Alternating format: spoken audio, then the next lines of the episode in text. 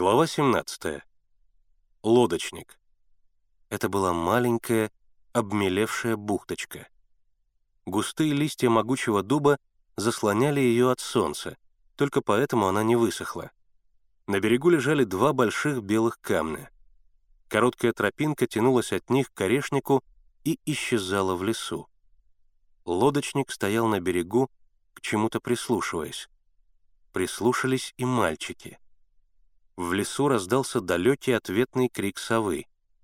Притаившись за деревом, мальчики ждали, что будет дальше. Опушка была покрыта ярким цветочным ковром.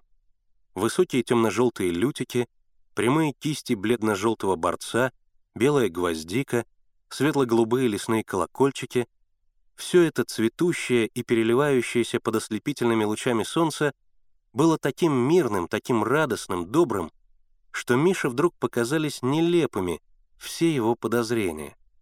И ему казалось, что если он сейчас подойдет к лодочнику, то тот будет с ним мирно разговаривать, как всегда улыбаясь своей насмешливой, довольно неприятной, но, в общем, ничего не значащей улыбкой. Но это чувство безмятежного доверия угасло так же быстро, как зародилось. Из леса опять, но уже совсем близко, раздался крик совы. Лодочник встал, прошелся по берегу и, убедившись, что никого вокруг нет, обернулся к лесу и сделал рукой жест, подзывая того, кто скрывался за деревьями. Из леса вышли два парня с заспанными лицами, одетые в зимнюю крестьянскую одежду. На одном был рваный полушубок, на другом — длинный вытертый зипун, оба в помятых солдатских шапках. Парни перетащили мешки в лес. Лодочник что-то им сказал. Парни ничего не ответили. И уже сидя на веслах, лодочник опять что-то сказал. Но ветер отнес его слова в сторону. Как только лодочник сел в лодку, Миша сообразил, что надо покидать убежище. Мальчики быстро поплыли назад. Отойдя с полкилометра, они развернулись и медленно поплыли навстречу лодочнику с таким видом, будто они просто катаются по реке.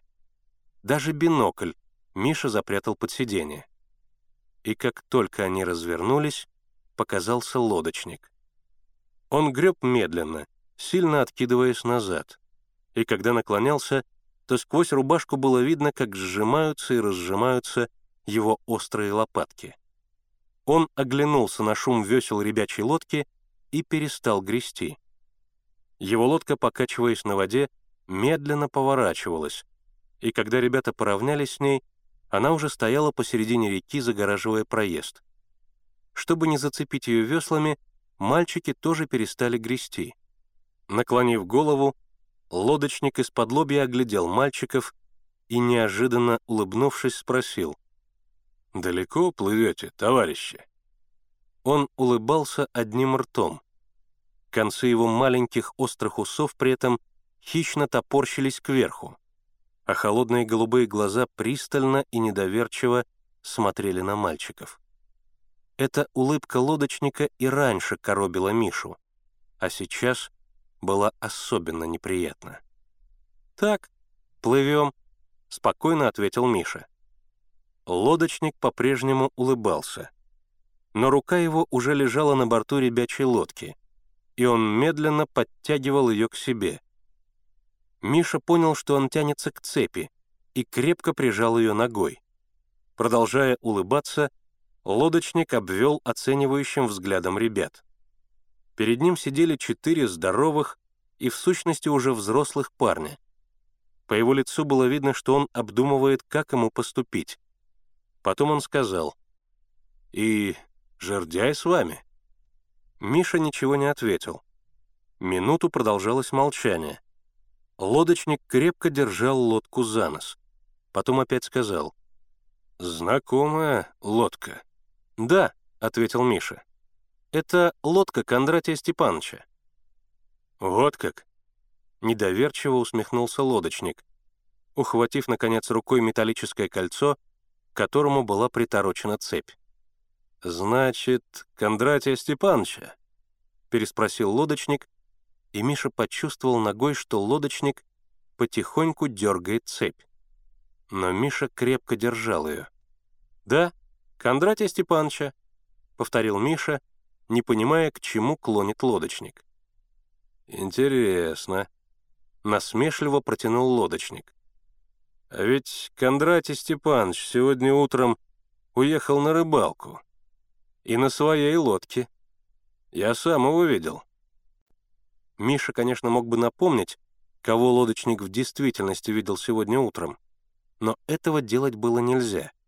И Миша сказал: «Не знаю, кого вы видели, но Кондратий Степанович разрешил нам взять лодку». По-прежнему, улыбаясь, лодочник покачал головой. «Так-так. Некрасиво, товарищи, некрасиво. А еще комсомольцы». Он опять потянул цепь, но Миша крепко держал ее ногой. «Что некрасиво?» — нахмурился Миша. «Что вы нас стыдите?» «Лгать нехорошо», — укоризненно сказал лодочник. «Нехорошо покрывать преступников. Ведь я знаю, чья это лодка». «Чья же?» — усмехнулся Миша. «Это лодка Кузьмина, которого вчера здесь убили. А убил его брат». Лодочник показал на жердяя. «Эту лодку милиция разыскивает, а вы ее прячете. Нехорошо. Очень нехорошо».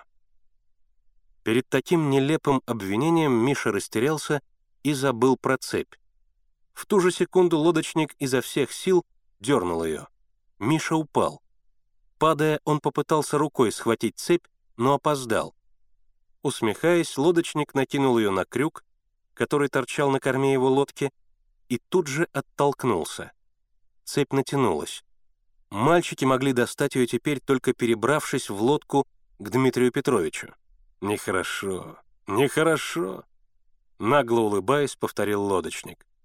«Жердяй хочет брата выручить, понимаю? А вам, комсомольцам, не к лицу. Придется, дорогие друзья, вернуться в деревню. Придется». Дрожа от возмущения, Миша закричал: «Какое вы имеете право?» «Каждый должен помогать правосудию», — издеваясь, ответил лодочник. Между тем, как неслабо было течение, оно относило обе лодки к берегу. Этого Миша опасался больше всего. Если Дмитрию Петровичу удастся задержать их лодку на берегу, то он сможет каким-либо образом вызвать из леса своих парней, и тогда мальчики будут бессильны перед ними. Значит, нельзя терять ни секунды. Лодки уперлись в берег. Миша вскочил на нос. «Сейчас же отпустите, слышите?» «Рад бы, да не могу», — рассмеялся лодочник. Он не успел договорить. Миша перепрыгнул в его лодку и схватил цепь. «Не трогать!» — заорал лодочник, и вскочил, высоко подняв в руках весло. Но Миша одним движением сорвал цепь с крюка и перебросил ее в свою лодку. Потом он выпрямился. «Ударьте! Попробуйте!» Дмитрий Петрович стоял, высоко подняв весло, с бледным, искаженным от бешенства лицом. Он ударил бы Мишу, но Генка и Славка уже карабкались в его лодку. Генка так навалился всем телом на борт, что лодка накренилась. Лодочник покачнулся и закричал: «Не лезь, сволочь!» Он наклонился к Генке, пытаясь достать его веслом, и в ту же секунду Славка, тихий, стеснительный Славка, схватил с другой стороны лодочника за ноги и рванул к себе. Дмитрий Петрович полетел в воду. «Назад!» — крикнул Миша. Мальчики поспешно вскарабкались в свою лодку. Изрыгая проклятие, Дмитрий Петрович метнулся за ними. На него испуганно смотрел сжавшийся и ошалевший от страха жердяй. «Гребите!» — завопил Миша. Генка и Славка, торопливо сталкиваясь веслами, начали грести. Дмитрий Петрович был уже совсем близко. Он дернулся к корме, но промахнулся. Генка и Славка ударили веслами один раз, другой. Набирая скорость, лодка понеслась по реке. Расстояние между ней и лодочником все увеличивалось. Дмитрий Петрович постоял некоторое время, повернулся и пошел к берегу. Лодка неслась все быстрее.